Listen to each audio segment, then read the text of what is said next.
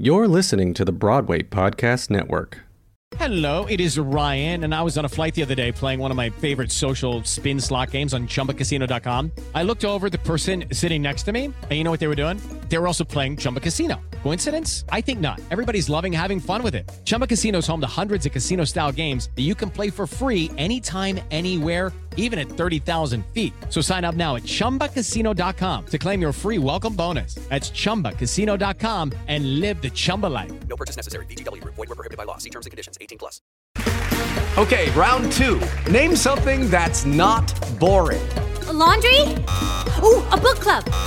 Computer solitaire, huh? Ah, sorry, we were looking for Chumba Casino.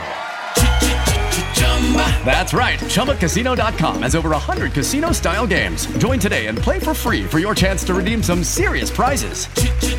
Chumba. ChumbaCasino.com. No purchase necessary. Void were prohibited by law. 18 plus. Terms and conditions apply. See website for details.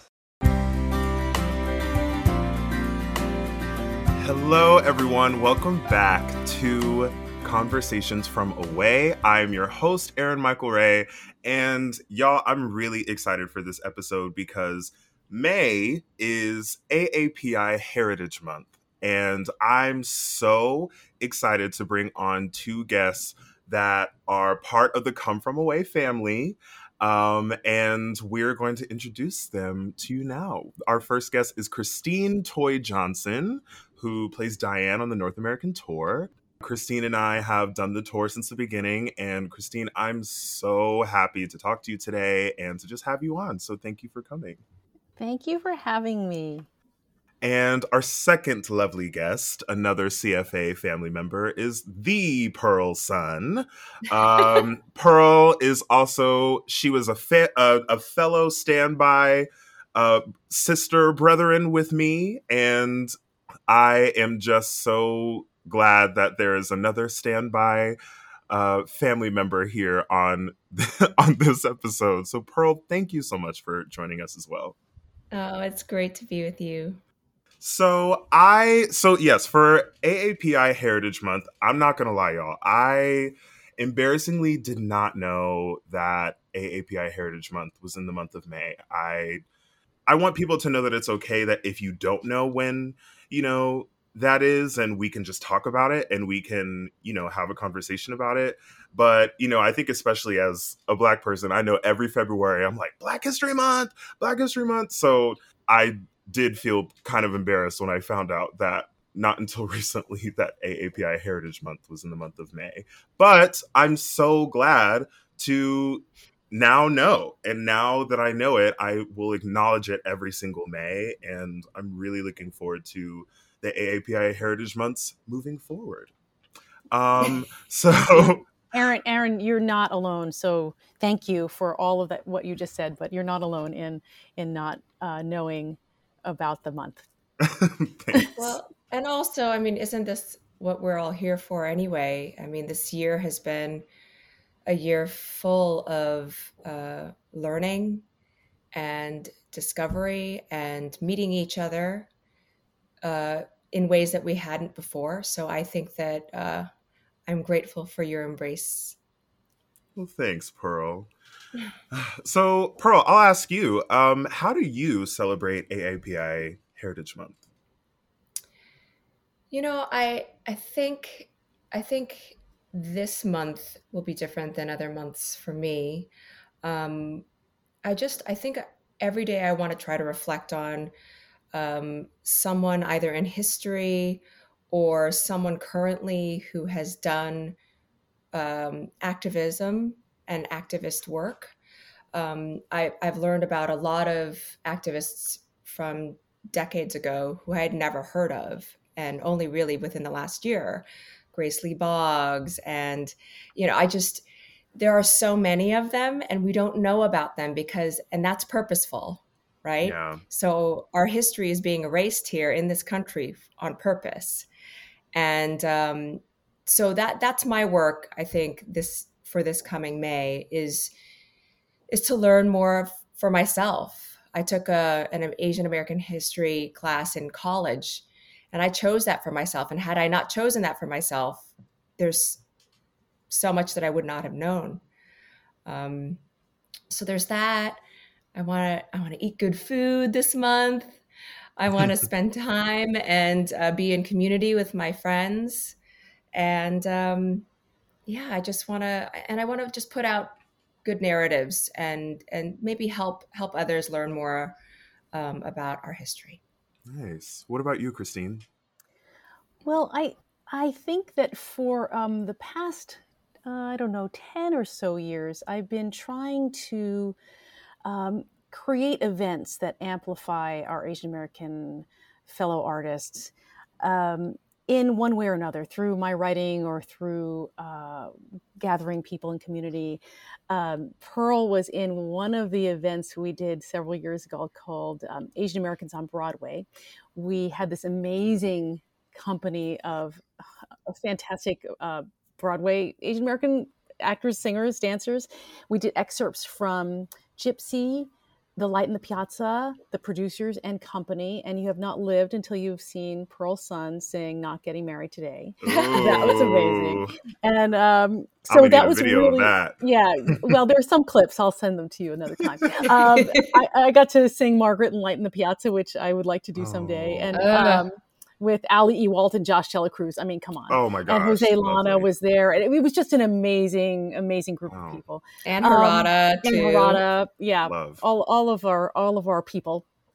Um, and then also I started something called the Asian American Musical Theater Writers uh, Project, and we did. It, it's meant to um, do celebrate works created and sung by Asian American artists. And we've done a couple of things. It's been a little dormant lately, but we did a, a concert of, of all new works um, by various Asian American musical theater writers. Uh, we did that uh, several years ago. And uh, this this year, uh, I am I have the opportunity to do a couple of things. Some related to, as Pearl said, uh, celebrating Asian American activists. I'm doing an event at Lincoln Center as part of their Restart project uh, on May 19th, which is the centennial, would have been the 100th birthday of Yuri Kochiyama, who was a Japanese American activist.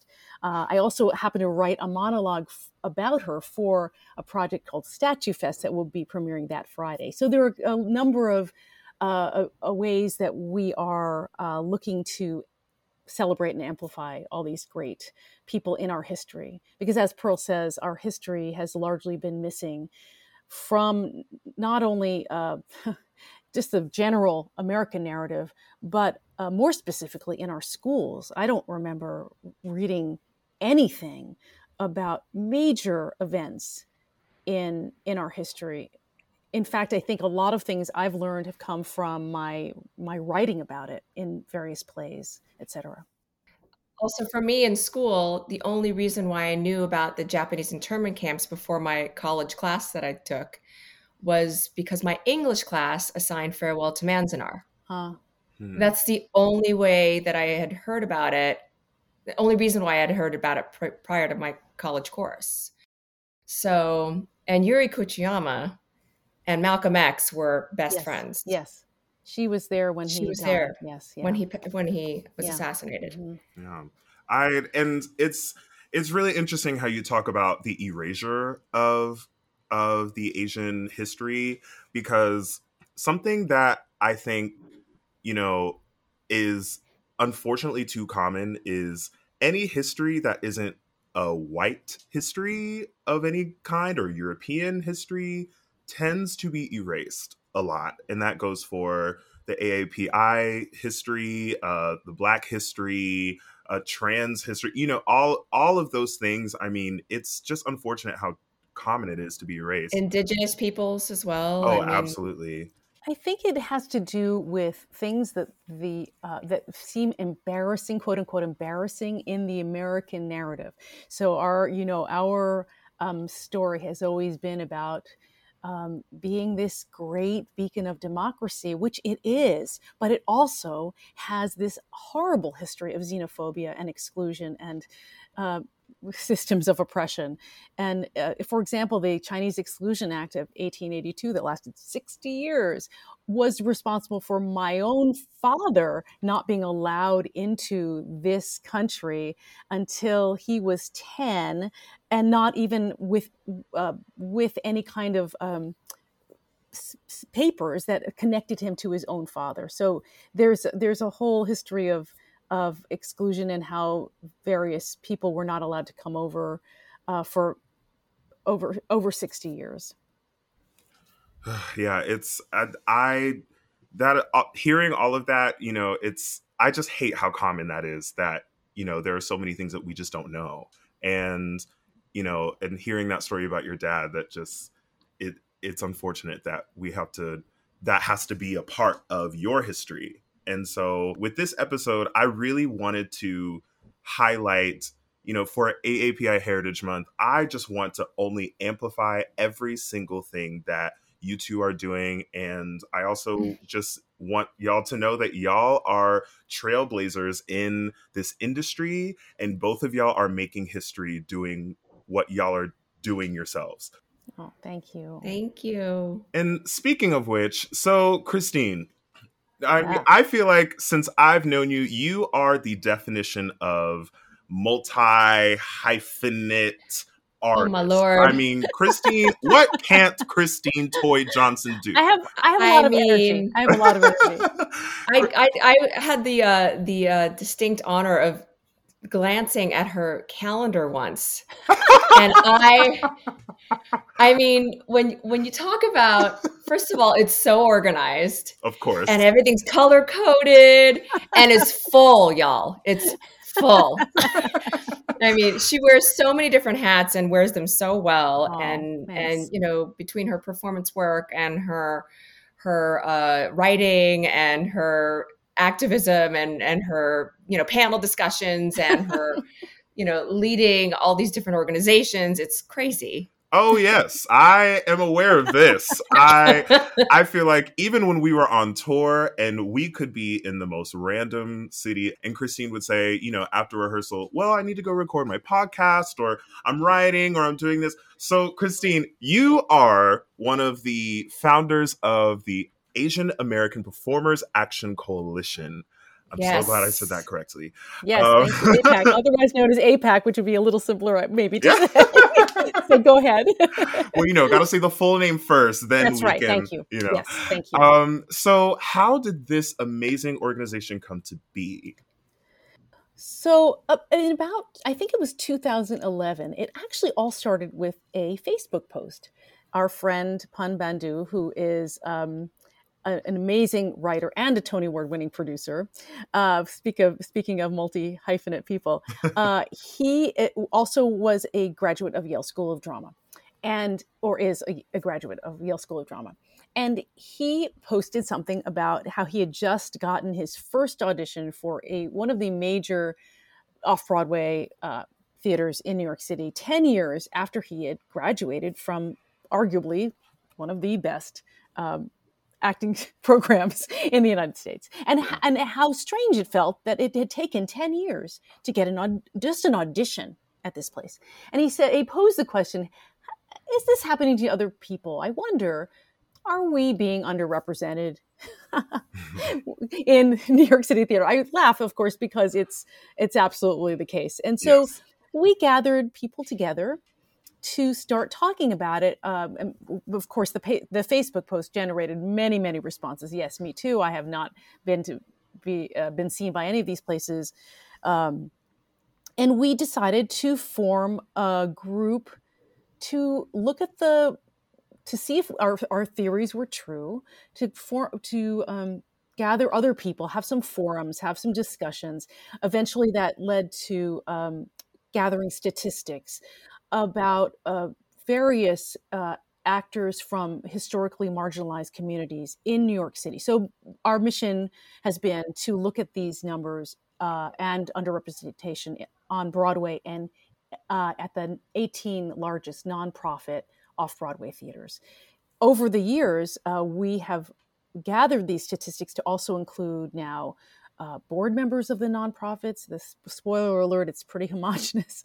Uh, directors um, and and writers, and the statistics have been used quite broadly and widely to open up these large conversations about how we are underrepresented, and not only that, but the economic impact that this subconscious or not um, exclusion is affecting all of us um, that are that are being uh, marginalized. Put in uh, the plays that are being redlined to the smaller spaces in the in the theaters, uh, etc. And so it's um, it's been a uh, it's a grassroots, totally volunteer grassroots organization of now eleven uh, working actors, and we now have funding from the American Theater Wing to continue our our statistic collecting. But it's been uh, really quite uh, something, and uh, I'm proud to say that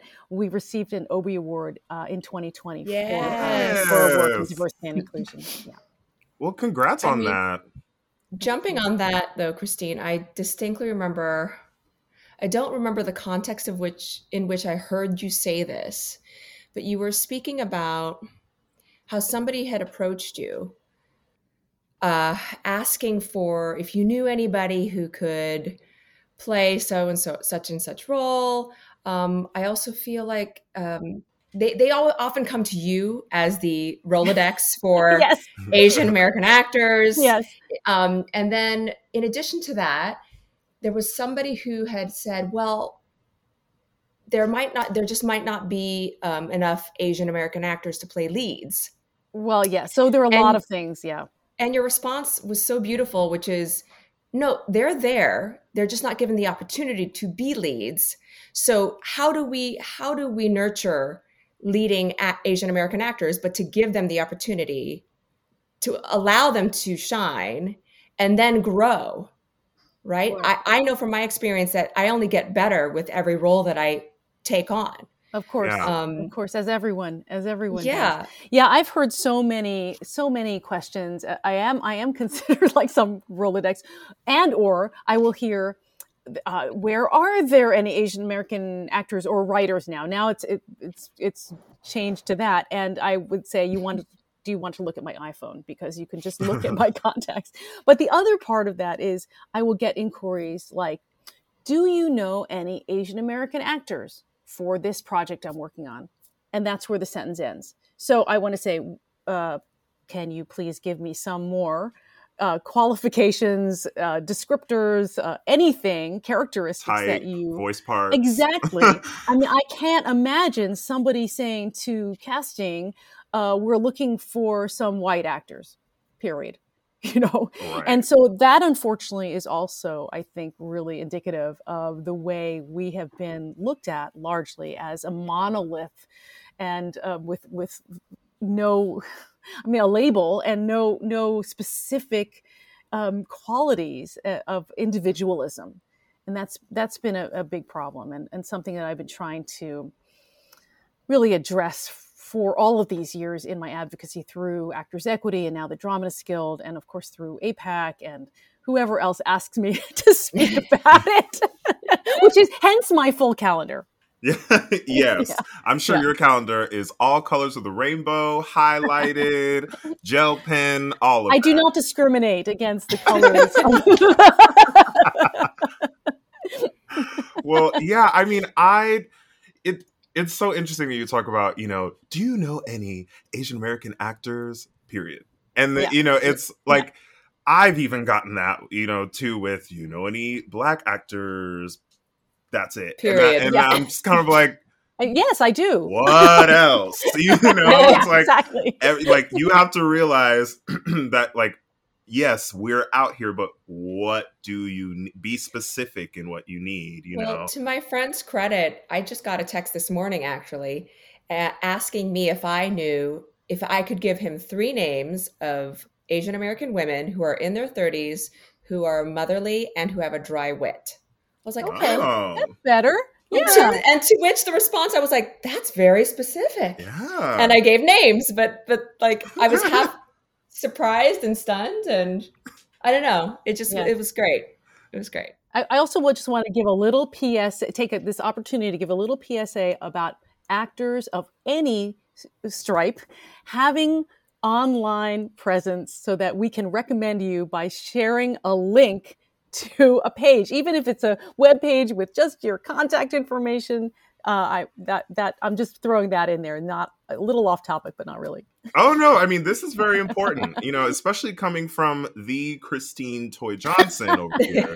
you know, some of the, I mean that I feel like, especially with you know, even when Pearl, you were saying my friend texted me, I need this, like that's giving somebody a job, you know, oh, yeah. and that could really change something and that could build a working relationship with someone too and it, at the same time it could educate someone who hasn't worked who hasn't just you know like you said put um put all of you know a certain marginalized community as a monolith like right you know i mean well i want to see he actually he was very specific i loved how he worded it he said, um, Hey, my love, can I pick your brain? Name three Asian female actors, dry wit, but also motherly 30s.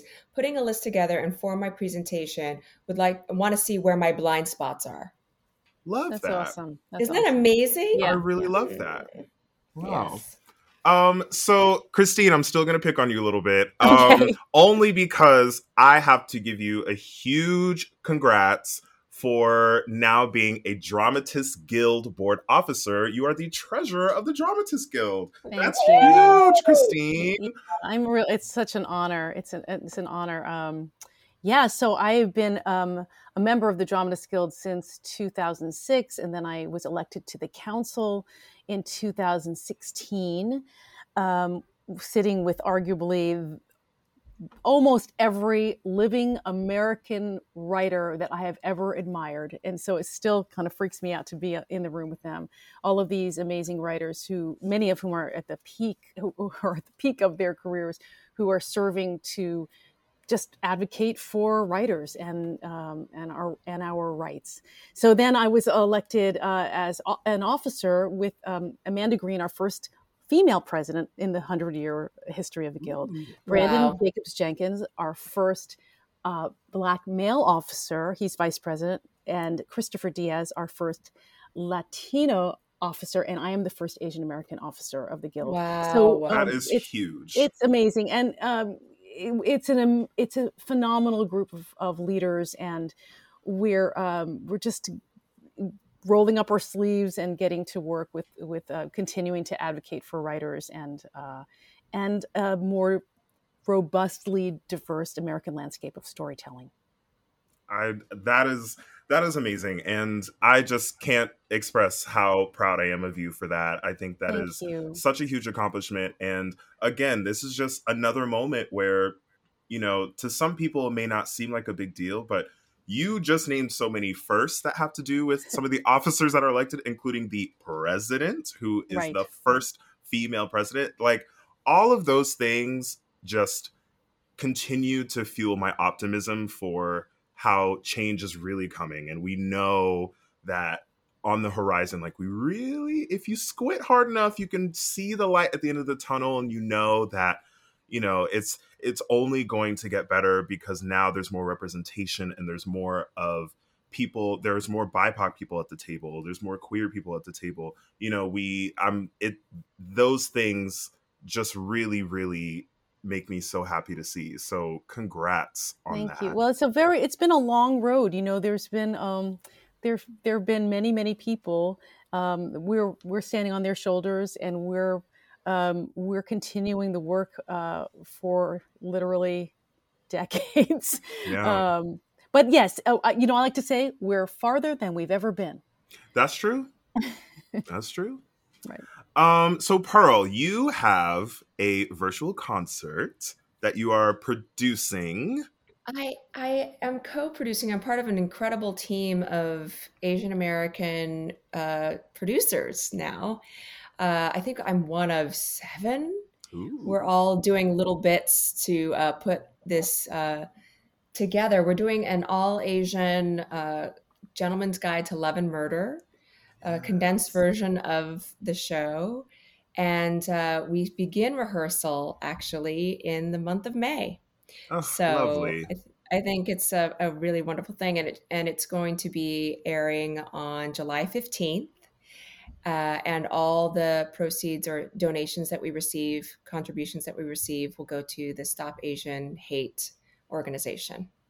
So, um, you know, I over this past year plus since shutdown on Broadway, I I took the time and I took some commercial theater producing classes and I I just thought I can't sit and wait anymore. I want to be part of the change.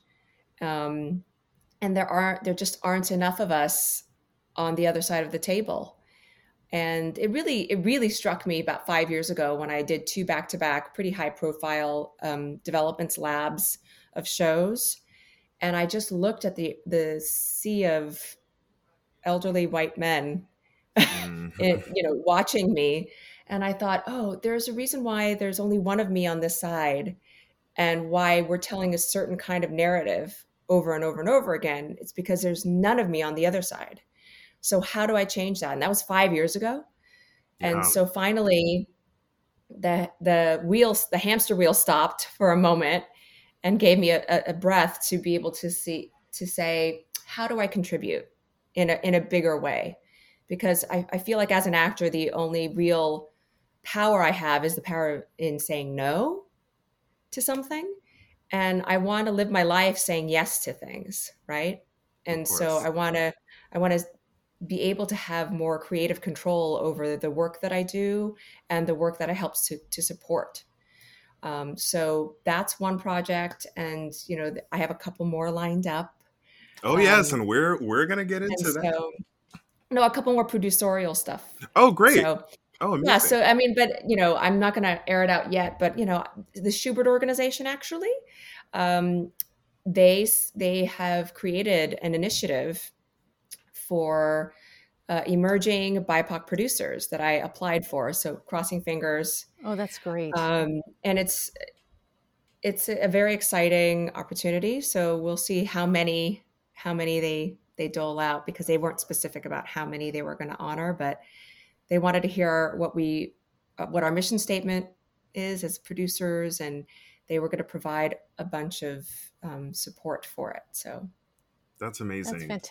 fantastic. Yeah, go Shubert organization. Yes. Yeah. I mean, I, I, I, think you know. I just wanted to um, amplify something you said that that it's so important to really recognize whose stories are being told and through whose lenses because it can no longer be blamed on our, our lack of existing we've heard this so much um, that the, our, the lack of parity is because of us not existing and that's not true but it's uh, about producers and uh, others who have uh, the opportunity to lift up those stories even if they are not being told through their own lenses, to recognize that there are other narratives that need to be out front so that we can get a fuller picture of what our global story really is.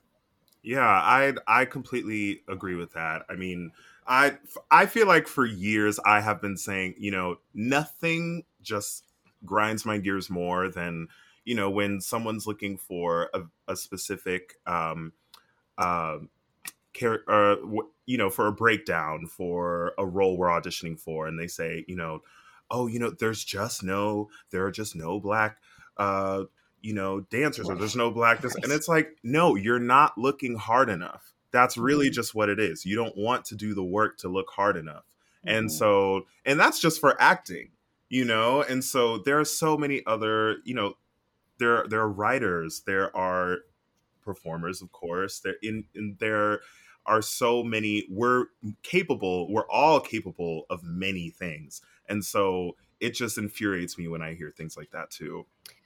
Well, and I and I look at you know I I think I think the very first time I ever laid eyes on Christine was it when she was in The Music Man.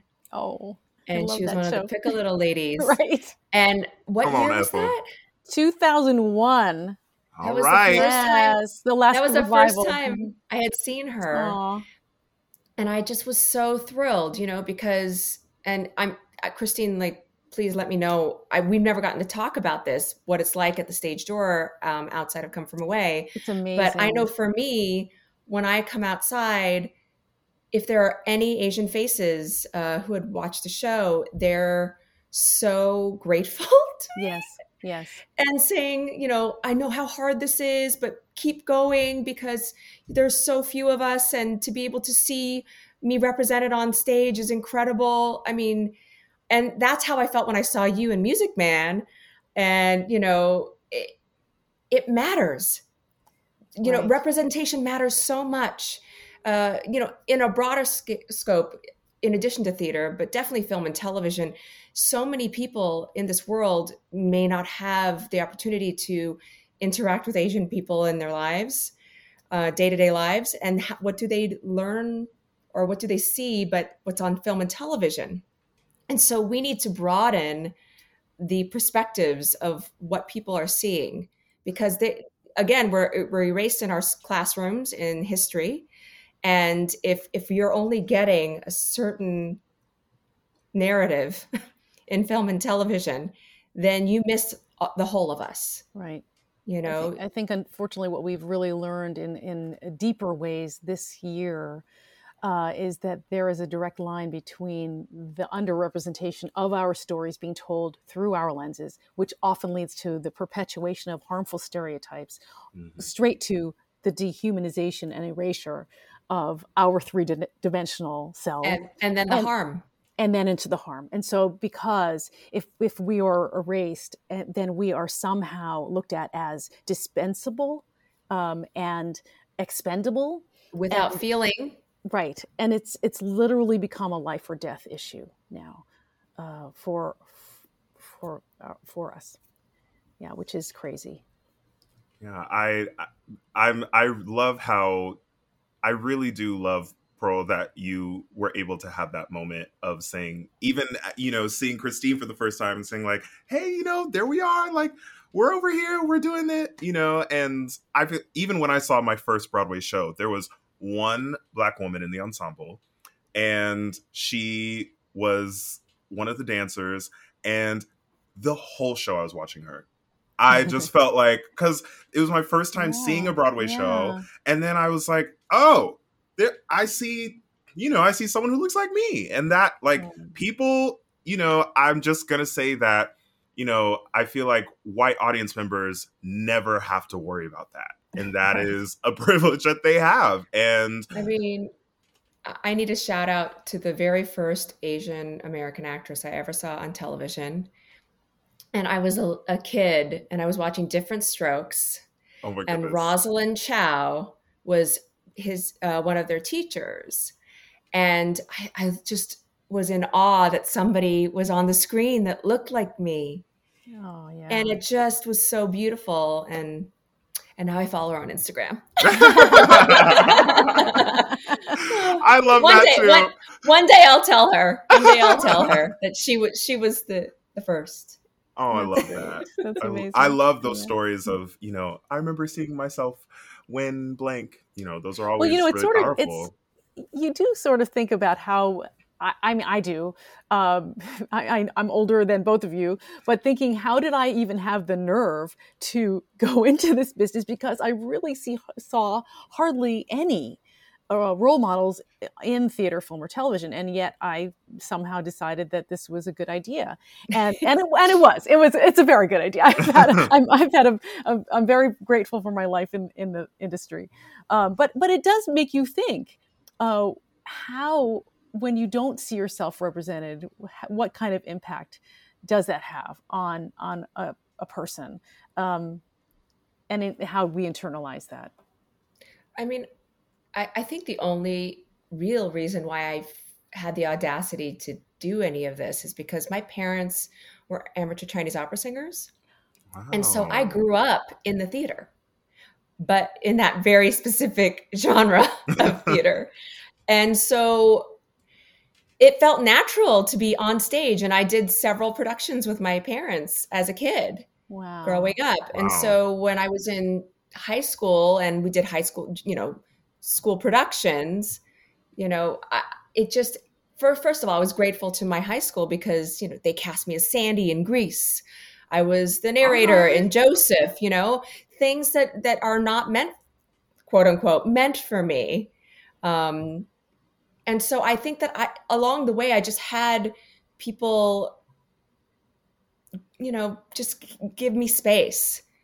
And so I think that's where my audacity came from. Yeah, I have to say, my parents also were, have always been my biggest fans and my biggest supporters. So uh, that that has that's definitely a big uh, part of the journey. I mean, my parents once they once they gave over, they gave over. But I'll tell you, it took them a very long time. They just did not want me to pursue this because there at the time there were hardly any faces. They, they were worried I was going to starve to death. Mm. And it wasn't until uh, college that they said, "Okay, I think she has something. We'll support." And from that moment forward, came to every show, was you know huge fans. But it just it took a while because they they just didn't. Again, they didn't see it. Mm. And that, and honestly, I get it. You know, I mean, I feel that you know when you don't, especially as I'm I'm not a parent, but I feel like if I was a parent, I would be just nervous for my child going into an industry where we don't see each other. And even, mm. you know, even in my middle school, you know, I remember my my dad would say like, "Okay, so who are, you know, who are the who are the black uh students you're friends with or who you know are you making sure you know like are do you have black friends in your school and that kind of thing and i i got that in middle school especially a lot i um i definitely got that but i just i don't blame your parents for feeling that at first, but it makes me so happy that they are big supporters for both of you and they come see your shows when they can. And I hope that they've been to all the performances you wanted them to come to. yes, yes. All right, we are going to take a quick break.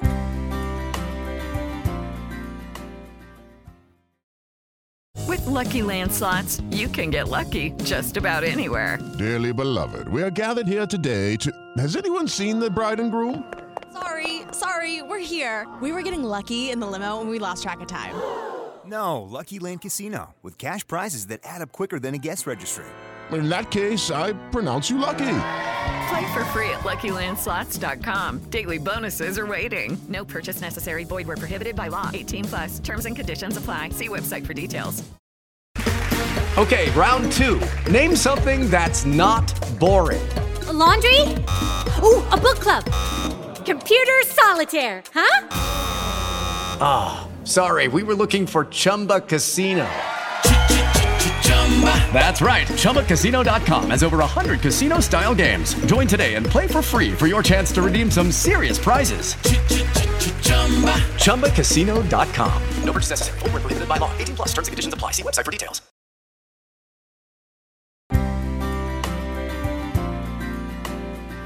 All right. Welcome back, ladies. So, uh, with an increase in the violence and racism towards the AAPI communities, especially since uh, the COVID 19 pandemic started, I know that I don't want to just quote unquote listen and learn like what a lot of the country says that they're doing. So, what is the best way that we can show up for the AAPI community in this time? I think there are a, a lot of different ways. Uh, I would say on a on a really simple human level check in with your your aapi friends and colleagues um, a lot of us are not okay right now it, the, the community is in a lot of pain there are a lot of personal stories about being harassed discriminated against or even afraid to go outside uh, even more than the past year has taught us to be because of the the coronavirus and I, I, would just offer that as a as an initial thing. I, it's meant a lot to me to hear from from people, uh, just to touch base and say, uh, uh "How are you doing? I'm thinking of you." Uh, yes, and um, in addition to that, there is this wonderful organization called Hollaback, H O L L A B A C K. Um, you can find them. They have websites. They also are on Instagram. You can just find them H O L L A B A C K, and they offer bystander training uh, programs that are free, that are one hour long that you can take from the comfort of your home. Uh, they're all virtual, and it really gives you tangible steps in the case that you are a witness to um, a hate crime happening in front of you. And I think it's useful whether it's Asians that are being attacked or LGBTQ, uh, trans, black, yes, yes community. Yes. Yeah. You know, it just it just helps everyone, right? It gives you step by step ways in which you can help in the moment because that is often uh, something that I'm reading about or hearing about is that you know it, it's it's shifting a bit where people are stepping up and helping out, but often pe- uh, victims will talk about the fact that people were around but nobody helped them. And that to me is even more painful uh, like the woman who was attacked on 43rd street and the the men three men in the building were watching it all happen and they were doing nothing to help. And even something as simple as calling um, just shouting out hey hey just to distract distracting right. bring attention yeah bring yeah. attention and or if you're too afraid in the moment to get physically involved, then the moment that it's over, go attend to that person. Ask them how they're doing. Ask them if you would like them to call an ambulance for them or 911 or anything or family member. Mm-hmm. You know, just just humanity humanity. Right. Yeah. right, right. Um, I, I talked i took the bystander training uh, i think a week and a half ago and it's just fantastic. It's very easy to understand and i highly recommend it too. And yeah and i took it last week. There was they did one specifically for how to help uh, against police brutality when you're a witness to police brutality how in which you can help um, uh, the website it, i was told is called ihollaback.org for oh, those great, for those great. who are listening i h o l l a back.org thank you so much for looking that up mm-hmm. um, yeah i i just think it's really for the time being, that's that's what we can do. Right. Yeah. Um, on a bigger scale, vote. Right. Of course. Don't give yeah. up your vote. Right. There's so Don't, there's so yeah, sorry, Pearl, I didn't mean to interrupt you. No, no, no. I there's there's so much to there's do. There's so much to do. I think that also, you know, on the on the on the simplest uh, level also of, of having compassion for one another, uh, is uh, is being open to the idea that we all have much to learn about one another, and we all have unconscious biases that we're carrying around. And if we can all challenge ourselves to really take a look at those and see what kinds of stereotypes we might be feeding into when we're not even aware of it, I think it will help uh, break do- down those barriers of, of stereotyping and um, uh, helping one another and helping to see each other yeah i mean really frankly yeah. just just that's what that's all we need right is to be mm-hmm. seen and mm-hmm. to be understood mm-hmm. i thank you for thank you for saying that because i just think that unfortunately with you know with with the increase in protests that were happening last year i think so, there was so much attention on it which is good but it also only just increased for some reason the increase in violence that was happening in Atlanta recently you know that was absolutely devastating and and like you said on 43rd street here in New York like it unfortunately happens everywhere. And mm-hmm. I just need our listeners to know that you know we need to we really need to make sure that we are all seen just like Christine and Pearl are saying seen and understood. And that is the most important thing for sure. Yeah i mean i i had talked about this before too that we saw this. I mean i i saw it first in march of last year. Mm-hmm. uh, it really didn't get reported until the end of 2020 mm-hmm. and so it, been, it had been going on for months and months and it had increased and increased and continued to grow. Um, but and, and a lot of my friends were like why aren't we complaining about it? Why aren't we saying anything? And it be, was because um, my advice was we have a bigger fire to put out right now, and that was post George Floyd, um, and you know our our black brothers and sisters are hurting. Let's let's care for for what's going on, and now now our house is on fire too. of course, so, yeah. But but we, I wanted to make the space for uh, for what was happening uh, what continues to happen, what has been happening for centuries, but was really just so devastatingly um, real for mm-hmm. us, for the for the global world yes. to see, right? And that's what made the um, the case so so different. And I also think that that's also why uh, Derek Chauvin was guilty on all three charges, is because of how how horrific that tape was. Mm. Um, the hate crimes against Asians are, are not ending, they're not slowing down. Um, if you don't follow the right uh, sources, you're not going to know about them. They're happening all day, every day in multiple cities across the country.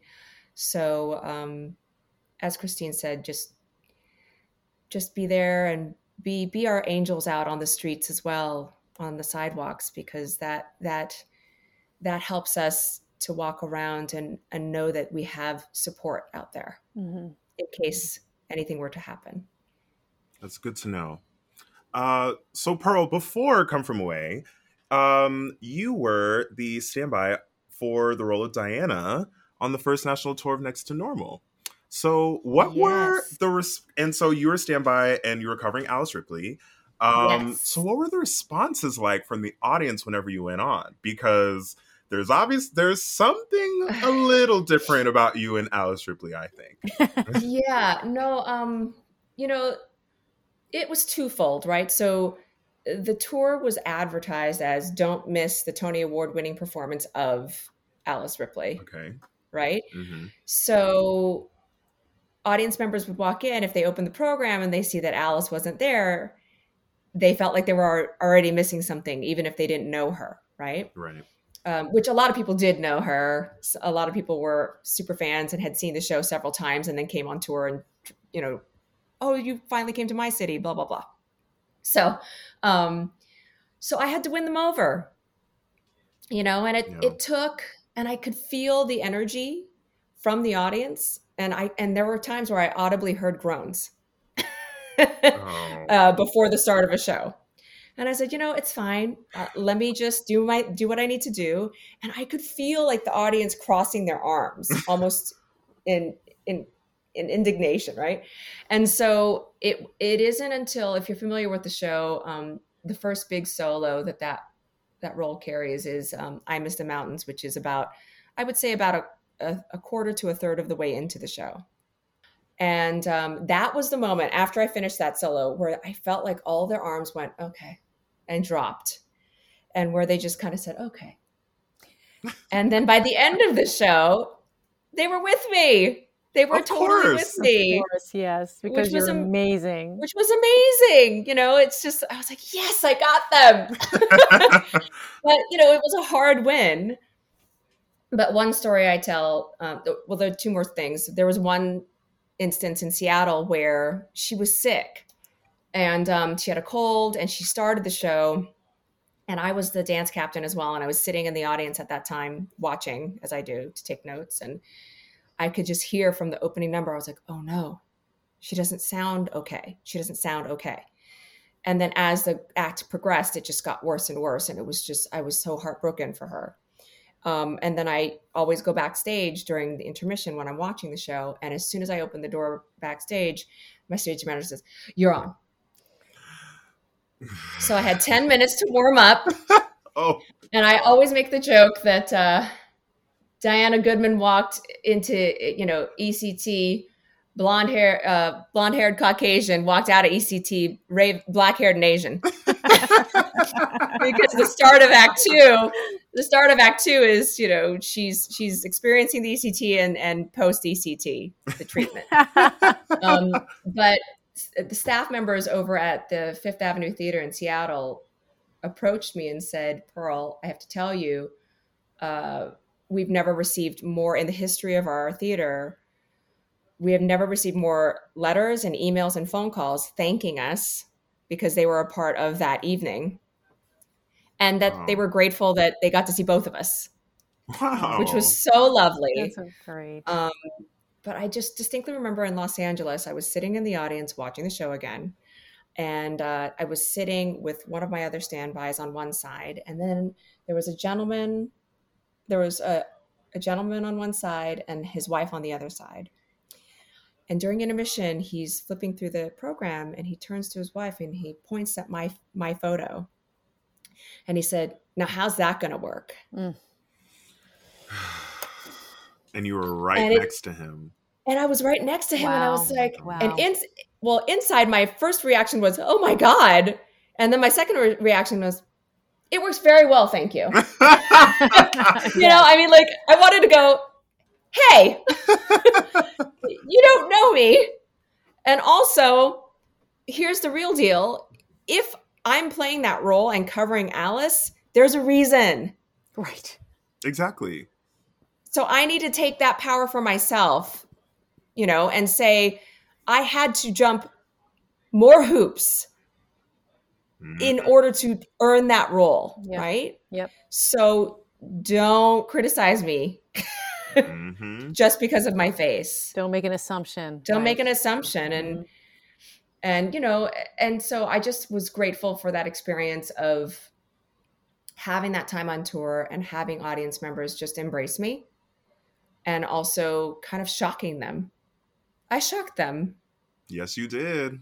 So there. yes.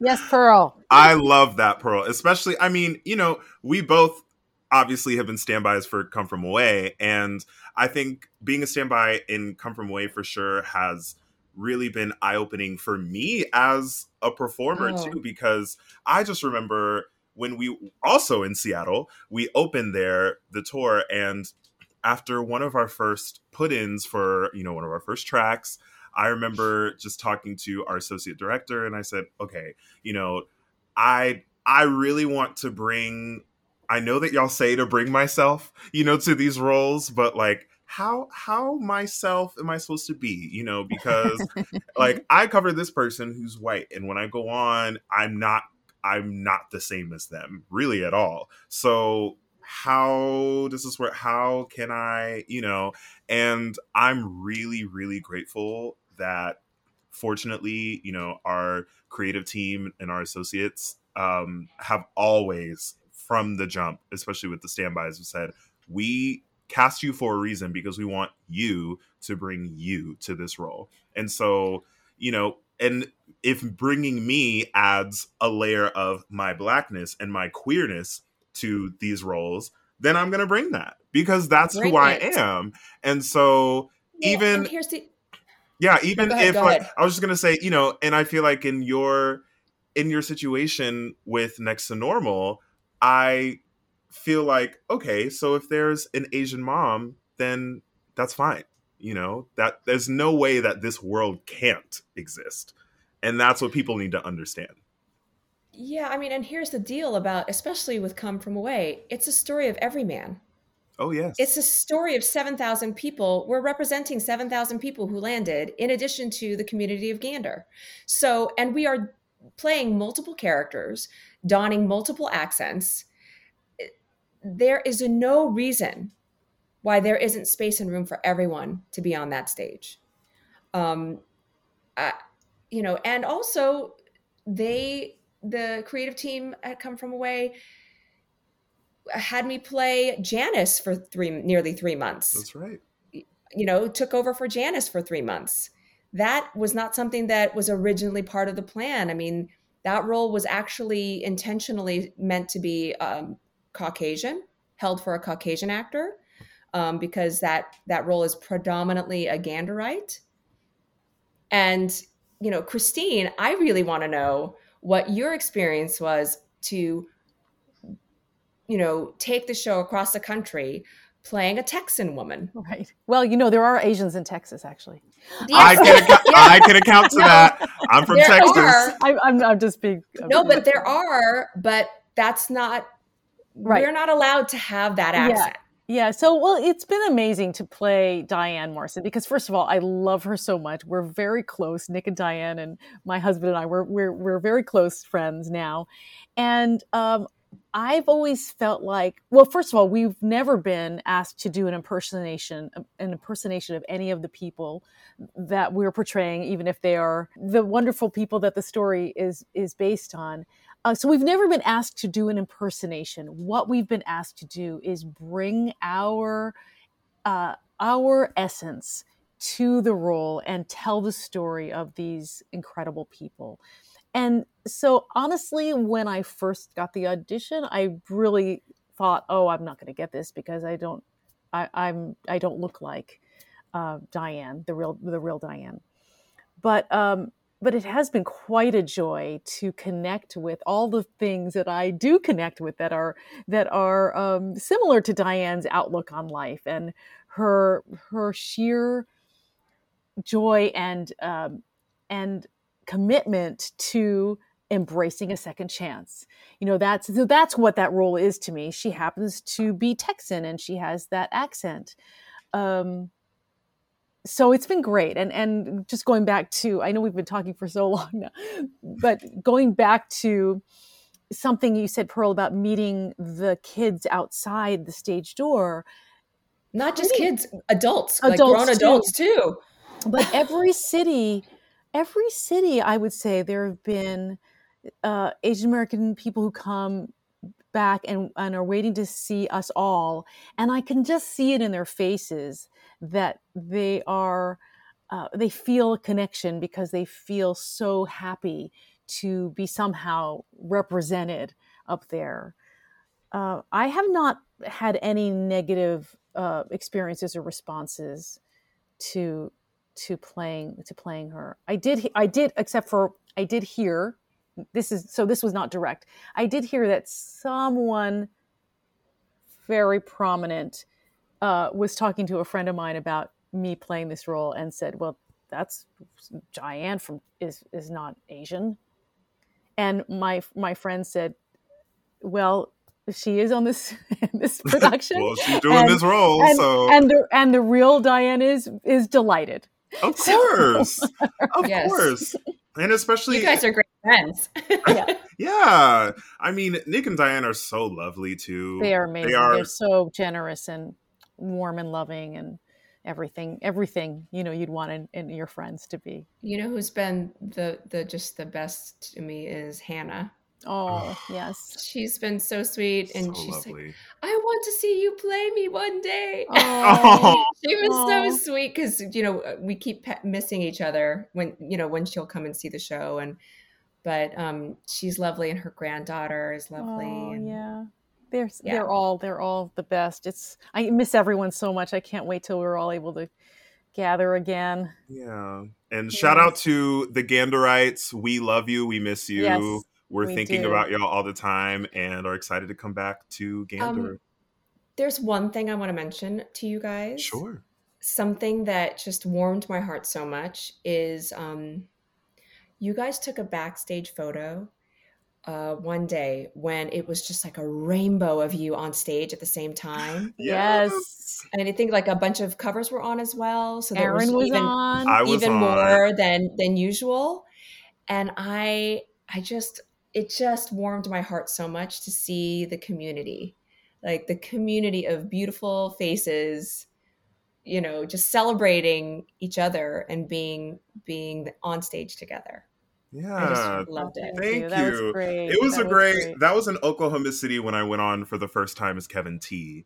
Oh, and oh yes it was and, fantastic. yeah so i was on for kevin t. and because of just how the rest of the show or how the rest of the cast was set up, you know, half of our cast on stage was of color. It was a true yeah. like half yeah. was diverse, half was white, and it was it really there was something different in in those shows that um because I ended up going on a couple times actually a few times that week. Right. I was actually yes. on a lot.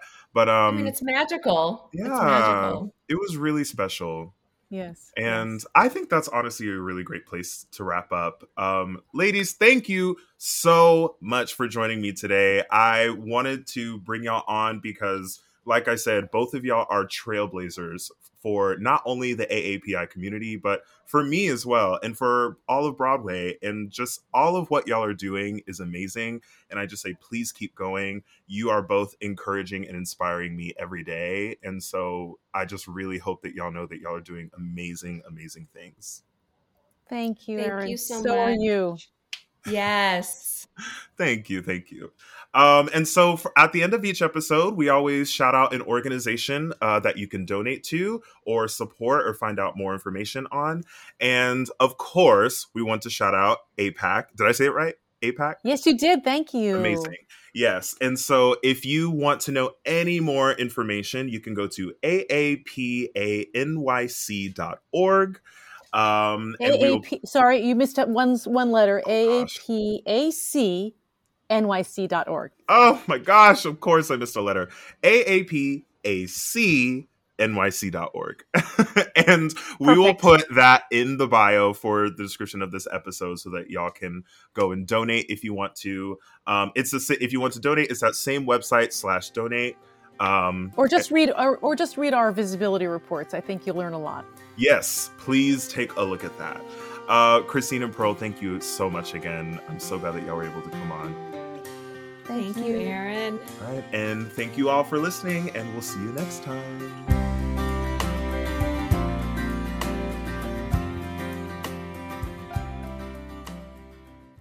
Hey, it's Leslie Odom Jr. here on the Broadway Podcast Network to tell you about the Rise Theater Directory, a program of Maestra Music. Rise is a national online resource designed to connect and empower backstage and administrative and creative theater professionals from underrepresented backgrounds.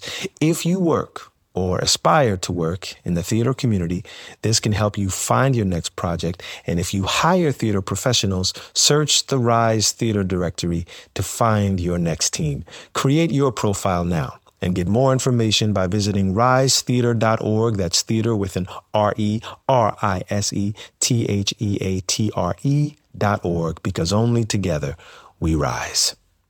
With the LuckyLand slots, you can get lucky just about anywhere. This is your captain speaking. Uh, we've got clear runway and the weather's fine, but we're just going to circle up here a while and uh, get lucky. No, no, nothing like that. It's just these cash prizes add up quick. So I suggest you sit back, keep your tray table upright, and start getting lucky. Play for free at LuckyLandSlots.com. Are you feeling lucky? No purchase necessary. Void where prohibited by law. 18 plus terms and conditions apply. See website for details.